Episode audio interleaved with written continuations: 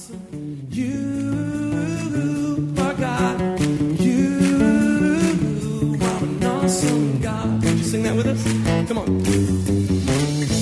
pray that as you listen to this message, you will be challenged and encouraged through God's Word. Here at Heartsease Family Life Church, it has always been our desire to see people's lives totally impacted and changed. His Word promises to accomplish that. For more information in regards to our church, you can call us at 225 274 1607 or visit us on the web at www.hflc.us. We look forward to hearing from you. Be blessed now as you listen to God's Word. You are all I'm living for today, Master, Savior. I have come to seek you. Happy today? I said, Are you happy today? You know, we're going to be finishing today, concluding our series on relationships. Say that with me relationships. And over the past month, we've been talking much about relationships and the importance of being connected to the right people. Because here's the thought that we've presented throughout the entirety of this month. Here's our slogan. Here's our phrase. Here's our standard, whatever you want to say. And that is this If I am not connected to the right things, I will never make it to the right places. Can you help me with that today and say that with me? Are you ready? If I'm not connected to the right things, I'll never make it to the right places. I'm going to say this about that too. Exceptions are only temporary. You may say, Well, I'm an exception to that because I'm not really around good people and things are happening in my life. Exceptions are only temporary. It may appear at first to have no negative effect on you, but it will eventually, trust me. If you're around the wrong crowd, you're going to find yourself in the wrong places. Proverbs 27 17 says, As iron sharpeneth iron, so a man sharpens the countenance of his friends. I like to add this to that verse, and lead will take you to the bottom. Iron sharpeneth iron, but lead will take you to the bottom. One translation says, You use steel to sharpen steel, and one friend sharpens another. So you've got to watch the connections that you have. You've got to watch the people you're rubbing up against because they're either going to sharpen your life or they're going to dull you. They're going to take the edge off your life. I like what Shamika said in our small group on Wednesday night. She said, Pastor Philip, I'm so thankful that you've taught a series when it comes to relationships because it's perfect timing. And she went on just briefly to share about the fact in just giving her life to the Lord, there's a lot of people in her life that she knows that she needs to set boundaries on that relationship because she don't do those things no more.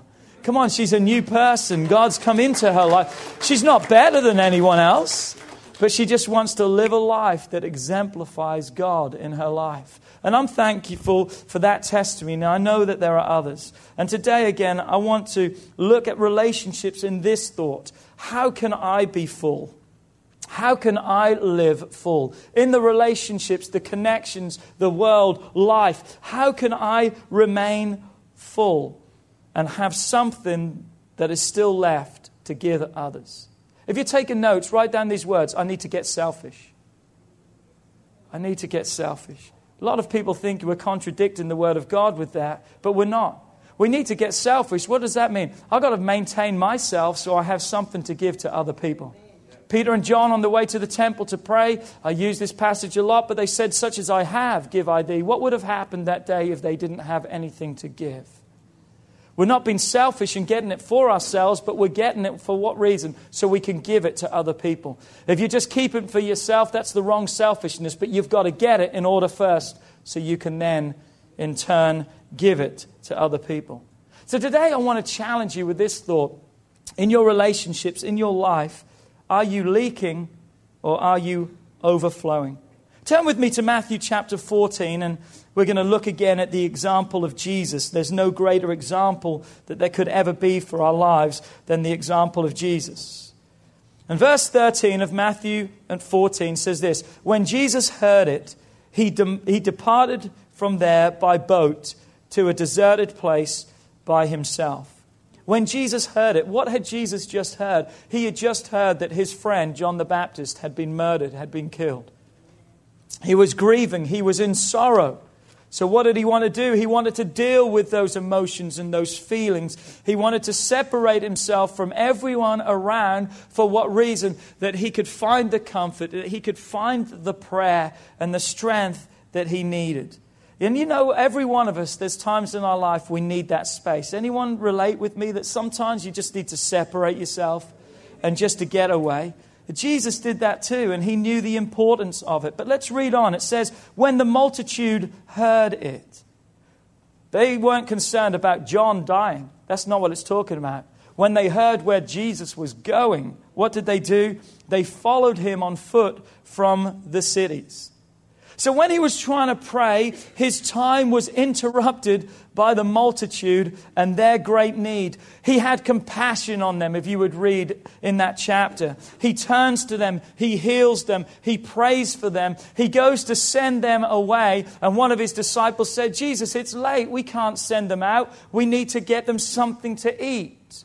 And a miraculous miracle takes place that day when they do an inventory of what they have, and all they have is five loaves and two fishes. But when it was given to Jesus, placed in his hands, he looked up to heaven, he blessed it, he broke it, he multiplied it, and he fed about 20,000 people that day.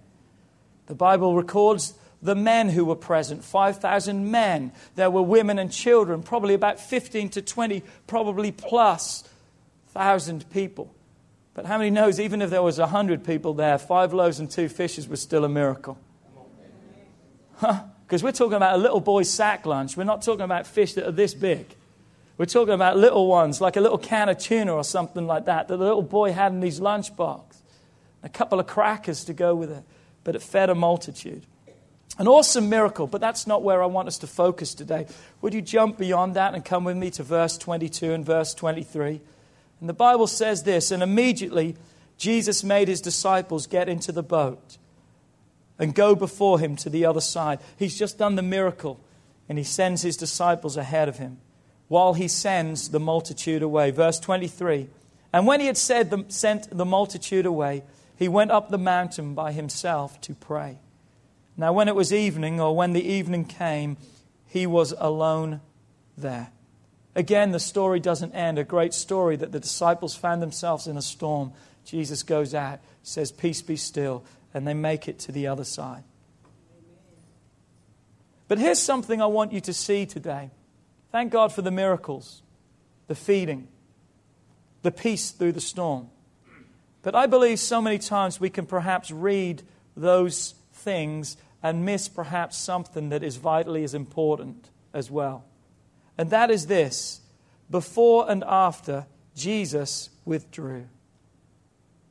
Jesus withdrew himself for what reason? So he could be full of God.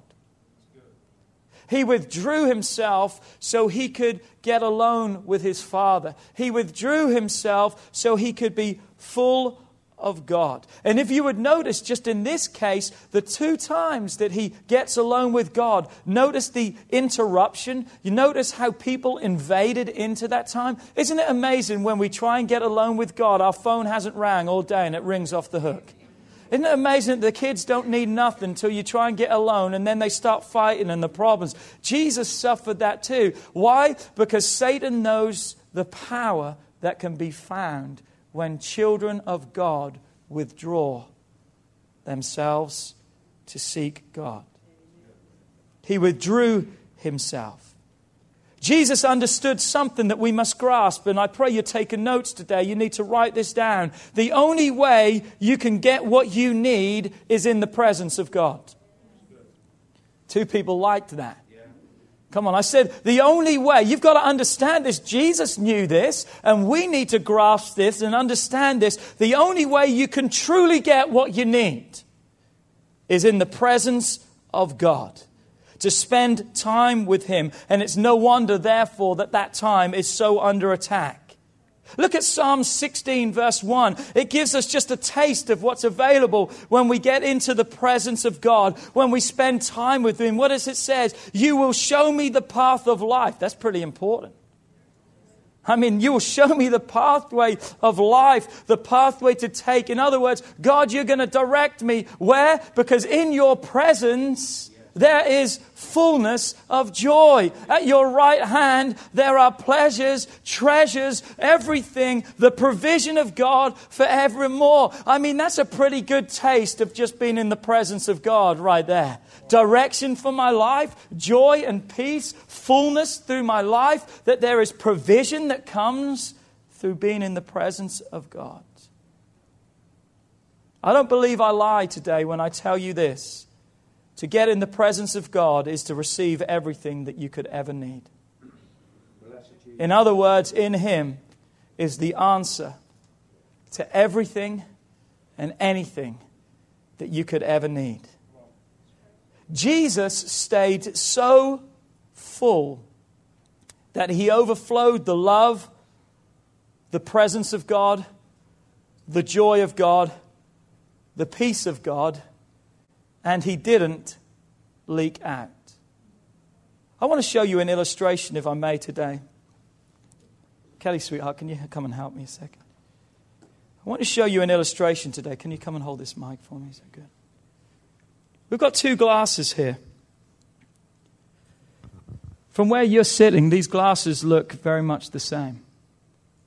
But one of these glasses has got some holes in the bottom of it, and one of it is perfectly fine.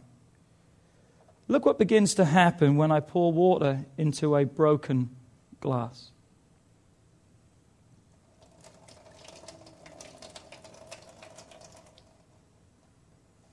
It leaks out.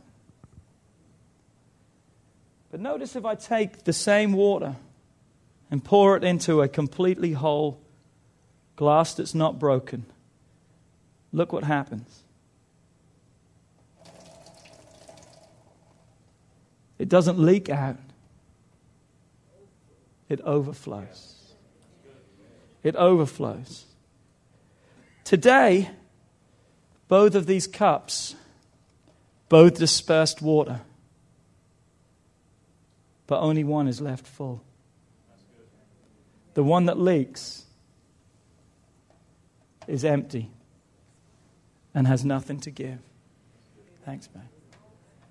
I wonder today if you're leaking or if you're overflowing.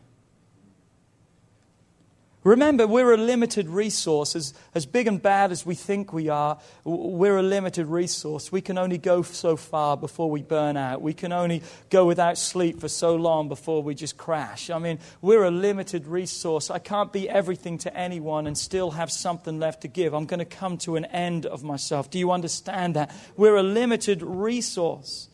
And as a result of that, I've got to rem- remind myself that my life cannot sustain more withdrawals than deposits because it's going to bankrupt my life. So I have got to evaluate my position or my condition. Too many of us are empty, and all we're doing is we're dispersing water, but we're just leaking out to others around. Yes, we're dispensing, but it's leaving us what? Empty. empty.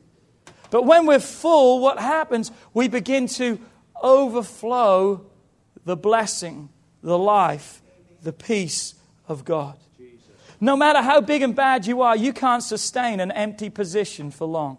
You can't sustain yourself in that condition for long. My life has to be so full of God that everywhere I go, every moment I'm touching people, what am I doing? I'm overflowing the joy, the peace, the excitement, the love, the grace, the mercy of God everywhere I go. And when I am overflowing that, my cup stays full. My cup stays full. I just really want to get practical with you today. Can I get practical with you today? I want to give you some life changing helps that I believe are going to help keep your life full. Number one, you got to learn how to pray. Learn how to pray. And when you learn how to pray, it's probably a good thing to pray. You know, when I learned how to ride a bike, I just didn't learn to ride a bike so I could just put it on my resume, you know. I mean, I can ride a bike. I learned how to ride a bike so my bike could take me to places. I was tired of walking when I could get there four times as fast riding a bike. So I learned how to ride a bike for what reason? So I could ride it. It's amazing how many people today know how to pray, but they don't pray. It's amazing how many people confess their life to Christ and I'm a child of God and I love people, and they even say, I'll pray for you, but they don't because they don't even pray for themselves, never mind you. Those who were around Jesus, the disciples of Jesus, said to him these words Luke 11, verse 1. They're around Jesus, and now it came to pass, as Jesus was praying in a certain place, when he had ceased, one of his disciples said unto him, Lord, would you teach us how to pray? They saw something in the way Jesus prayed that they wanted to be a part of. I want to pray like Jesus prayed. I want to know what it is to touch the Father when I pray. Today, perhaps your prayer life falls under one of these categories. Maybe you're not sure if God really listens when you pray and you talk to Him. Maybe today you don't understand how you should pray. Maybe you wonder if the way you're praying is even right. Am I doing it right? I mean, am I holding my hands the right way? Am I closing my eyes? Am I bowing my head? Am I doing it the right way? Maybe today you don't understand why some prayers seem to go unanswered. Can I just throw this out for you? That no is just an answer to. That no is an answer to. Just wanted to say that today. Perhaps today you get frustrated when you pray. Perhaps you lack the desire to pray. Later, maybe God. Perhaps you want to feel more connected to God and gain a confidence that your prayers are even making a greater difference and they are making a difference. And there are other things that you can look at and say, My prayer life falls under these. And if your life falls under one of those, here's what you need to do you need to ask God to teach you how to pray. Ask Jesus to teach you how to pray, for you to begin to understand the excitement and the joy that there is in prayer. Here's what prayer simply is. Can I just give you the simple definition of prayer is this. It's nothing more than talking to God. Comma, not period. And taking time to listen to what he wants to say to you. Prayer is talking with God but not a one way conversation, but allowing Him to talk back. Prayer is conversating with God, talking to God, being in communion with God, being connected to God. And that's a good connection to be connected to. If I want my life to be full and overflowing, I've got to learn how to pray. I've got to learn how to pray. I think the reason so many times we struggle with prayer is because we try to make it so formal We try to make it so dead. We try to make it so, so correct. We try to make it such a ritualistic thing. We try to copy how other people pray and pray like them. And therefore, prayer just doesn't have much meaning, if any meaning, to us. But it's almost like we feel forced into doing it. It's an obligation as a child of God. I guess I have to pray. But I believe God has a unique prayer life just for you. I believe God's got a personal prayer life just for you. That perhaps the way you pray is going to be different to me, but that's okay because that's you. And we try to fit ourselves in everyone else's image and mold, and as a result, we get discouraged and we get down. I'm telling you, ask God to teach you how to pray. Look what it says in Psalms 145, verse 18. I love this passage when it comes to prayer. The Bible says, The Lord is near to all who call upon him. That's basically everyone who prays to God. God is near to them. But look what it goes on to say to all who go to, can you go back? Thank you. To all who call upon him in what? Truth. I wonder how many times we lie when we pray. Huh? God, I thank you for this day. God, you're awesome. You're incredible. No, I've had a stinky, awful, miserable day. My dogs ran away. She really did run away. We found her, though. The washer and dryer's broke. The boss has cut my hours at work, but yet we come, oh Lord, I love you. You're wonderful. Life is great. You know, life is great, and life still is great. But I just think that verse there really, God is asking more from us than that. I think God's asking for us to be real with Him. God, you know what's going on. I don't need to tell you. But you know what? I need some help. I need some encouragement because you know what? I'm struggling today. I'm just struggling with things in my mind. I'm struggling with fear. I'm battling doubt. I'm battling these things. You know what? God promises to draw near to those who call upon Him in truth. In truth. Be truthful with God. Let Him know what's going on. Don't lie to God, but be honest. Look what this next thought that I give. When we pray, we give it to Him, and then what happens? He can give it back to us fixed. He can give it back to us. When I've got a problem, I can't solve it. I'm probably the reason for my problem. But as I give my problems to God, He promised to be my great problem bearer. He promises to carry it. And what does God do? God sends the solution. He fixes the problem and sends back the answer to my life. But He won't do that if I don't first give it to Him. Everything Jesus did in His life was sandwiched around prayer. He would pray in the morning. Why would he pray in the morning? Because he knew if he made the necessary deposits first thing in the day, he could make withdrawals all day long. If you're making the necessary deposits in your life, you can make the withdrawals. Why? Because your life is full. Because you're full of God. And a full life can overflow and not leak out. One writer wrote this. He says, I have realized that prayer is a great privilege and not a duty. How often do we make it a chore to do it? And when it becomes a chore, no wonder we don't do it. Have you ever seen a kid that really enjoys their chores? Take out the trash. Woo, yippee, my favorite time of the day. Come on, let's go. Clean your room. Whoa, I've been waiting all day for you to say that. What a great, oh man, fantastic. What do you get? Oh, can I do it later? Why have I got to do it? Why can't they do it? Why is it always me that's doing it? Come on, we know what it is to be bound by a chore. It's an obligation. We want to pass the buck. We don't want to be a part of it. But that's never what prayer should be for our lives. Don't put yourself under pressure. Don't bite off more than you can chew. Give him five minutes a day. People say to me, Pastor Philip, man, I love God. I'm going to give him five hours a day in prayer. No, you're not. I'm going to get up at four o'clock in the morning every day and I'm going to pray for two hours before I go to work. Liar. May work for day one. You may be awake at four, but you're probably back asleep at 4.15. Come on, do I have a witness in the house? Bible says what? The flesh is, or the spirit is willing, but the flesh is weak. Okay? Here's what I want to challenge every one of you to do. How many can give God five minutes a day? Just give God five minutes of prayer a day. Don't put yourself under pressure, but I'm telling you, five minutes will change not only your day, but five minutes will change your life.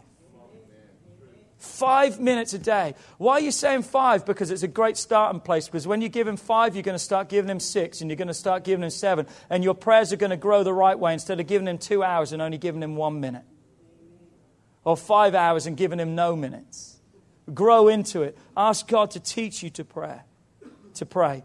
And through prayer, we fill up our cup so that you and I can overflow to others around us. When we pray, it begins to build confidence in our trust in God that when we pray, we start getting excited and expecting things to happen. One person said this, and I love this statement. It's amazing how many coincidences happen when we begin to pray. But it's not a coincidence, is it? It's because we've given it to God. When you say, Lord, teach me to pray, you are asking Him to teach you to pray in a distinctly personal way and enable your prayers to be easy and natural expressions of who you are. Talk to God how you are. Talk to Him in your way. Smith Wigglesworth, an incredible man of God, said these words I seldom pray for more than 15 minutes a day, but there are seldom 15 minutes that don't go by in a day when I don't pray. What did he say? I don't pray for long periods of time, but I make sure long periods of time don't go by, that I don't pray. Prayer wants to be a part of your life. If Jesus did it, we need to do it, not out of obligation, but out of desire. There's so much we could talk about on prayer, but here's the nuts and the bolts about it. Here's the truth about prayer, and that is this just do it. Just do it. Nike stole that slogan. Just do it. It works. He hears. It changes situations. It fills me with His presence that when I come into a circumstance, I can overflow with God. When someone at work is having problems, I don't have to leak out and then be devastated for the rest of the day because I've got nothing left to give. But I can have something inside of me that when I walk in, I'm going to say, Hey, I was just praying for that this morning, that you can overflow the blessings of God in your life. Come on, look at your neighbor. You say, leaking or overflowing?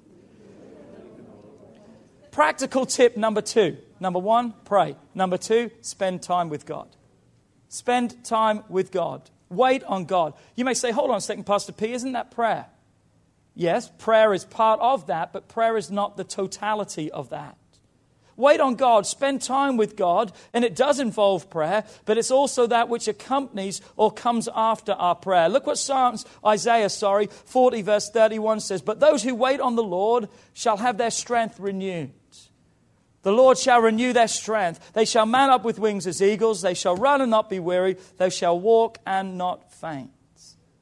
To have a time when we wait on God, I think it's so important that we try to set time aside to enjoy God's presence. Yes, pray, but yet enjoy His presence. Just enjoy the moment. Maybe turn on a CD and listen to worship, read your Bible, whatever. We're going to be talking about those in a moment. I don't want to jump ahead, but that's all part of waiting on God, but that's not it in its totality. Jerry Hunt, when he preached for our anniversary, gave us four definitions of the word wait in that passage of Scripture. He says wait is four things. Number one, it means to be silent. Be silent. Psalm 46, verse 10 Be still and know that I am God.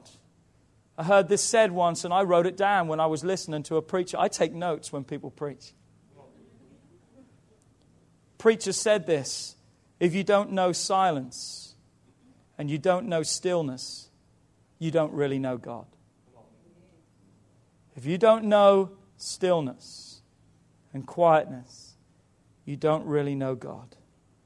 Spending time with God is never time that's wasted. When we need something, I think many times we're good at praying about it, but we're not so good about being patient and waiting on God for the answer. We give it to God, but waiting on God is our problem, isn't it? Maybe it's only me. Maybe I'm just talking to myself today, but I've got a sneaky suspicion that there's other people that are the same way as me. The worst thing I can do in my life is hurry God. I've got to wait on Him. At the right time, He will speak, and when there's an adjustment that's needed, He will give it. To hurry God is to say God doesn't know what He's doing. It's to doubt God. I think we need to learn how to wait on God. Turn the cell phone off. Get away from all the hustle and the bustle, even if it's just for a few moments, and just sit in the quietness of God and just let Him minister to your spirit.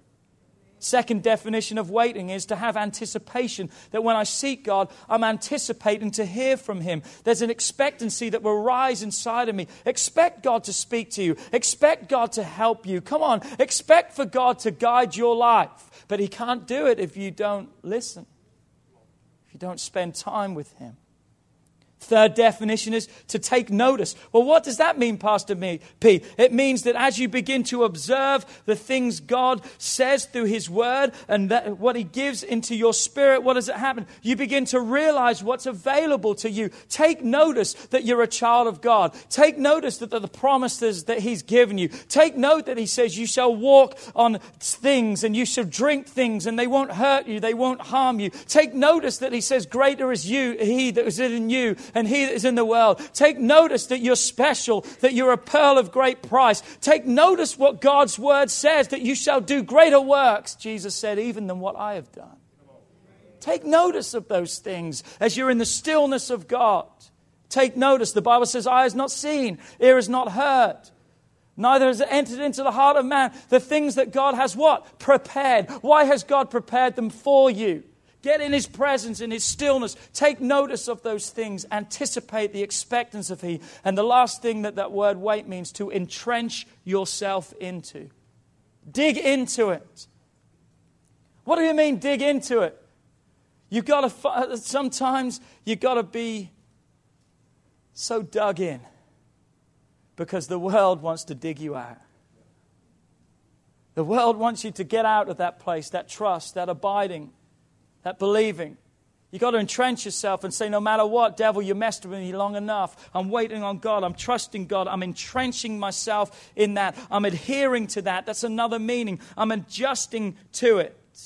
Stake your claim. Refuse to be denied. So the Bible says that those who are silent, those who have anticipation, those who take notice, those who entrench themselves, those who wait in God shall receive strength. They shall mount up. They shall run and not be weary, and they shall faint not. They are awesome promises, but may I remind you, conditional to those who wait. The Bible says those who wait on God, it's a conditional promise. That as we wait on Him, those things are available into our lives. You wonder why things aren't happening in your life? Maybe you need to start waiting on God. Just taking that time to seek God in your life. Waiting on God fills my life with His presence. Why? It fills me up that I can overflow and not leak out and be empty. And remind yourself of this waiting on God, it's the quality of time that matters more than the quantity. My waiting time, as I said earlier, in my own life involves reading the Bible. My waiting time involves prayer. My waiting time involves praise and worship. But it also involves times when I can just be silent. One of my greatest times that I wait on the Lord is when I'm cutting my grass. You may laugh and say it's crazy. No, because there's a noise. I can't really listen to anything. I can't do anything. But while I'm doing that, I'm just asking God just to lead me and guide me and give me direction for my life. And, and I'm praying, but yet I'm just asking God just to minister to me. Just that stillness, that time, just to get away. Number three, if I'm going to be full to overflowing and not leak out and be empty, what do I do? I've got to read His Word. I've got to get the Bible inside of me.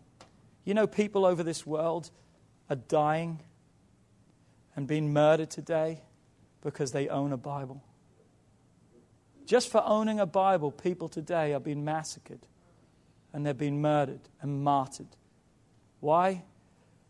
Because the world knows the power that there is in the Word of God. Satan knows the power of the Word of God. What a great way to fill my life with God so I will overflow. The Bible has been called, I love this, his love letter to you. The Bible has been called his manual or the manual for godly living. In other words, it's important for your life, it's important for your development, it's important for your growth. Listen to this if you haven't heard God lately, read God. If you haven't heard God lately, read God because this is His Word. Well, I don't know what to do. God hasn't told me. Read His Word. Every instruction and every need that you have can be found. I love Psalms 119. How many knows what Psalms 119 is? It's the what chapter of the Bible? The longest. Come on, say that with me. The longest. But do you know what the theme of Psalms 119 is? It talks about the values, the benefits, the blessings that come upon those who meditate upon God's word. Read it for yourself. That's the title of the psalm. I don't believe it's by chance. That it's the longest psalm because there is such truth that can be found in meditating reading in the Word of God. Psalms 119, verse 9 says, How can a young man cleanse his way? By taking heed according to your word, knowing what God's word says so I can make the right decisions. Verse 11 says this Your word have I hid in my heart that I might not sin against you. I need to know the word of God. I need the truth of God in my life. Do I hear an amen? Psalms 119, verse 105 Your word is a and a light unto my path, guidance and illumination for living in life. I'm telling you right now, you need to read the Word of God. However you do it, just do it. But start reading. Don't say, God, I'm going to read a whole book in one day.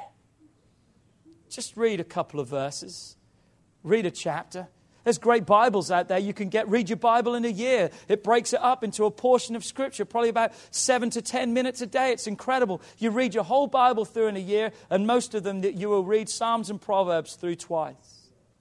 In my daily reading, I like to read. I read three chapters from wherever I'm at in the Bible, and then I read a psalm and a proverb every day. That's just for my personal time. That's not for studying and other things. That's just for my time just to feed me. And so many times God has spoken to me as I've read His Word that I've been fooled up. That when I came into the office, I had a meeting with someone I didn't even know. But that day, God gave me a word for them through His Word. How awful would it have been if they sat there with their problems and I looked at them and said, What do you want me to do? But what do we do? We go to God's Word and it leads us and guides us. Come on, you've got to read the Word of God. If you want to be empty and leak out, don't bother reading God's Word. But if you want to be full with the presence of God and the power of God, which remember is where everything you need can be found, then you need to read God's word so you can be full and you can overflow to those around. I know I haven't got much more time, but give me, if you would, just five more minutes. Number four, worship and praise. What a way to fill my life in praising and worshiping God. And I'm not just talking about in church. Thank God for those that have led us today, and man, did they lead us in worship and praise. But my life should be worship and praise. Wherever I go, I should worship and praise. Why? Because worship is not what we do, but worship is who we are. Worship is not what I do, it should be who I am, that my life should worship God. It's very interesting when you would look at how Satan, Lucifer, was created. He was the archangel of God, he was the choir leader of heaven. And the Bible gives his description, and it talks about his very being, his very form, how he was made, that he was pipes and he was strings. What does that mean? Satan was like a one man band. Wherever he walked along, he made a noise that was praise and worship to God. He abused that and he wanted to take it for himself. But I'm telling you, I want my life everywhere I go to be proclaiming the goodness and the mercy of God, that I'm so full of his presence that I'm overflowing to those who have a need around me. But I can't overflow if I'm not first full. You see, when we worship and praise God, here's what we do. We're ascribing greatness to God. We're saying, God, you're great. You deserve the praise. If you're leaving here today and say praise and worship didn't really do it for me, then good, because it shouldn't. Praise and worship is not about what you get, praise and worship is about what you give. Come on, you're looking at me strange today. Come on, we give our worship and praise. We don't get our worship and praise. If you're saying, well, I didn't really feel it today, you're not supposed to necessarily feel it. You're supposed to give it to God. And all the feelings will come, but it's a different type of feeling. Do I hear an amen? It's given to God given to God. But again, as Megan read out the scripture today, here's what happens when we do give to God. Luke 6, verse 38 Give, and it will be given back to you. If you give God one thing, He doesn't just give you one back. He turns around and says, If you give me what you can, guess what? I'll give back to you good measure, pressed down, shaken together, and running over. In other words, God says, I'll hook a brother up. God will hook you up when you give your praise to Him. It's more than just music and words. Praise and worship invites Him in to your life. Look what it says in Psalms 22, verse 3 God, you're holy. That means you're incapable of doing anything wrong, that you are exactly what you say you are. That's what it means. God, you're holy. You're perfect. You're incredible. But notice that incredible, perfect, wonderful God does what? When we begin to praise, his presence comes down and he is enthroned in the praises of his people. That we literally knit him a throne where his presence can come down and dwell. Come on, as I begin to praise God, his presence comes down and he fills my cup. Come on, He fills me, and He doesn't just fill me, He fills me to overflowing. Why does He fill me to overflowing? As a waste? No, so my life can impart and touch other people and connect with other people. This week, Jimmy and Kayla were able to be full and overflowing to touch that family. Come on, what would have happened if their lives were leaking and empty? They would have had nothing to give nothing to give. Maybe your husband's not saved today, your wife's not saved, your family are not coming. Why? Because you're a leaking vessel that you're empty all the time and you're broken. But get so full of the love of God, the presence of God, the life of God. Be so full of God and His presence that your life will overflow, that will impart, that will touch other people. For the sake of time, I can't do the next two. Let me just give them to you. Number five. If you want to be full of God, be in church. Come and be in church. Church is my passion. Church is my life. Absolutely love church. Come on, if you build his house, the promise is he'll build your house. You need to be in the house of God. You need to bring your family up in the house of God. You need to be here in the house. I said, You need to be here in the house. It's 52 dates on my calendar already that are marked off. Don't ask me to do anything on a Sunday because I know where I'm already planning to be. It's actually 102 on my calendar because you know what? I'm going to be here on a Wednesday night too. It's a given. Yeah, there's some things that come up that we have to go away, vacations or whatever. Understand that. But don't be scratching your head and saying, uh, What do I have Sunday morning? Know what you have Sunday morning. Be in the house. Be so full of God's presence. Come on, there's something about being around other people, isn't there? Iron sharpeneth iron. You can be having a rough week and you can come in and all of a sudden the presence of God. Ask AC about what happened to him when he came to the men's breakfast yesterday morning. He was feeling bad and his feet were bad and he was prayed for and he was healed in that service yesterday morning. Why? Because when you get around other people in the house of God, things can happen to your life. Life can change you. And last but not least, if you want your life to be full, live a life of service. Give away. Give away. Give away to God. Look at ways you can serve in the house. Look at ways you can be a part of the house. How can I be a part? How can I serve? Get involved in the nursery team. Get involved with the children's team. Be in the worship team. Come on, be in the welcome team. Be in the prayer team. Be in the limo team. Look and say, Pastor P, where can we be plugged in? Because my life is service. Because I'm telling you, when you serve, you're going to have life that flows out of you. There's a river that we see on the map, and it's called the Dead Sea. You know why it's dead? Because only things come in and nothing goes out. Because it doesn't flow through it. So if you only take in, take in, take in, take in, guess what? You're going to be dead. You're going to stink. You're going to be a stagnant cesspool. No one wants to be around that. No one's going to want to swim in something like that. But when your life is so crystal clear and there's blessings that's flowing out of you too, because you're serving in the house, it's coming in one way and it's going out the other way. Come on, there's blessings that come through your life and your life will be attractive. Come on, are you leaking? Are you empty? Oh, it's dispersing water, but it's not remaining full. Or are you so full of God that your life is overflowing? and you're touching other people. Come on, if you receive that word today, would you stand to your feet with me this morning?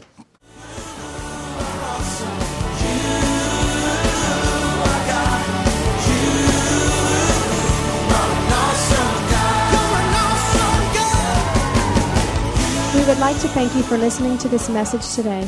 We pray that your life has been challenged by what you've heard, but we also know it will be changed as you put God's Word into effect. At Heartsease Family Life Church, our doors are always open to help. If you need any more information or just a friend to listen, we are here. Call us at 225 274 1607 or email us at pastorp at hflc.us. Remember, put God first in your life and everything you do will prosper. We look forward to seeing you soon. God bless.